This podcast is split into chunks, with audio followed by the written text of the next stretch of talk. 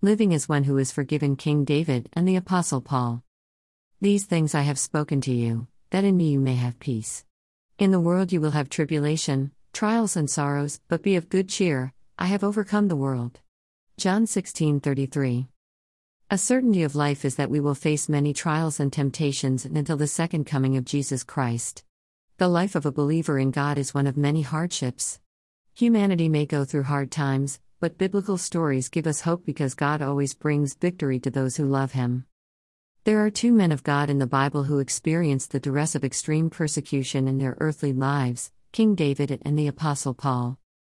The shepherd boy David began his struggles when he fought off predatory animals to save his sheep.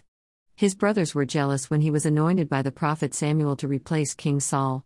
Once David killed Goliath, Saul became jealous after hearing the song, Saul has slain his thousands, and David his tens of thousands. 1 Samuel 18:7. King Saul abused his power and started persecuting David. Then Saul sent the messengers back to see David, saying, "Bring him up to me in the bed, that I may kill him." 1 Samuel 19:15.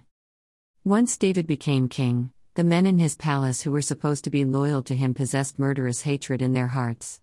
David openly expressed his dilemma to God I am yours, rescue me. For I have worked hard at obeying your commandments. Though the wicked hide along the way to kill me, I will quietly keep my mind on your laws. Psalm 119 94 95. In 2 Corinthians chapter 2, the apostle Paul gives his account of suffering persecution for Christ. 3 times I was beaten with rods, once I was stoned, 3 times I was shipwrecked, a night and a day I have been in the deep, in journeys often, in perils of waters, in perils of robbers, in perils of my own countrymen, in perils of the Gentiles, in perils in the city, in perils in the wilderness, in perils in the sea, in perils among false brethren, in weariness and toil, in sleeplessness often, in hunger and thirst, in fastings often, in cold and nakedness, besides the other things, what comes upon me daily, my deep concern for all the churches. 2 Corinthians 2 25 28. In the New Living Translation Bible of verse 28, we are given a clearer understanding of Paul's acknowledgement of his ongoing burdens. Then, besides all this, I have the daily burden of my concern for all the churches. 2 Corinthians 2:28. Both David and Paul suffered lengthy persecution. Yet there is a significant contrast in their reactions to suffering. Throughout the book of Psalms, David mentions the torment of living with enemies who plotted to kill him. His prayers for God's divine intervention are filled with uncontrollable emotions. The proud have dug pits for me. I am yours, save me, do not leave me to my oppressors, hold me up and I shall be safe. Excerpts from Psalm chapter 119. Although the Apostle Paul was disciplined with his emotions, he also admits to feeling overwhelmed. Who is weak without my feeling that weakness? Who is led astray, and I do not burn with anger? 2 Corinthians 11:29. Yet, he also proclaims God's divine intervention. When I was in Damascus, the governor under King Aretas kept guards at the city gates to catch me. I had to be lowered in a basket through a window in the city wall to escape from him. 2 Corinthians 11:32 33.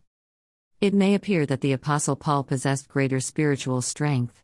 Yet, we must remind ourselves that David lived with enemies in his home throughout his reign as king. David not only suffered persecution from disloyal men who served him, but his wayward son Absalom sought to kill his father, and another of his sons, the wicked Adonijah briefly proclaimed himself king of Israel during the terminal illness of his father David.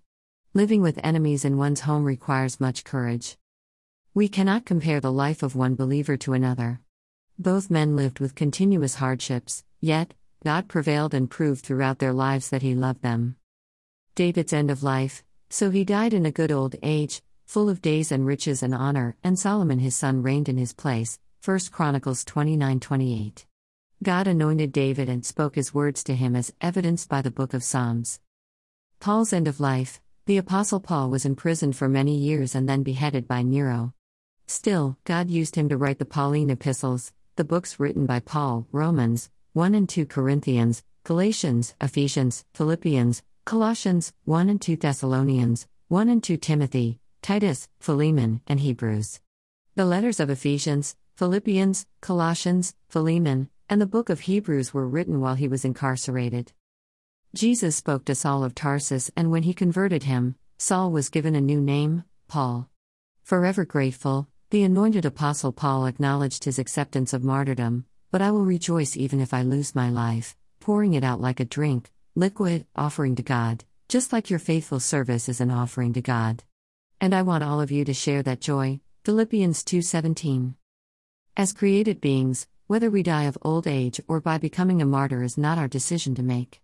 God remains in control of our lives even until our last breath of life.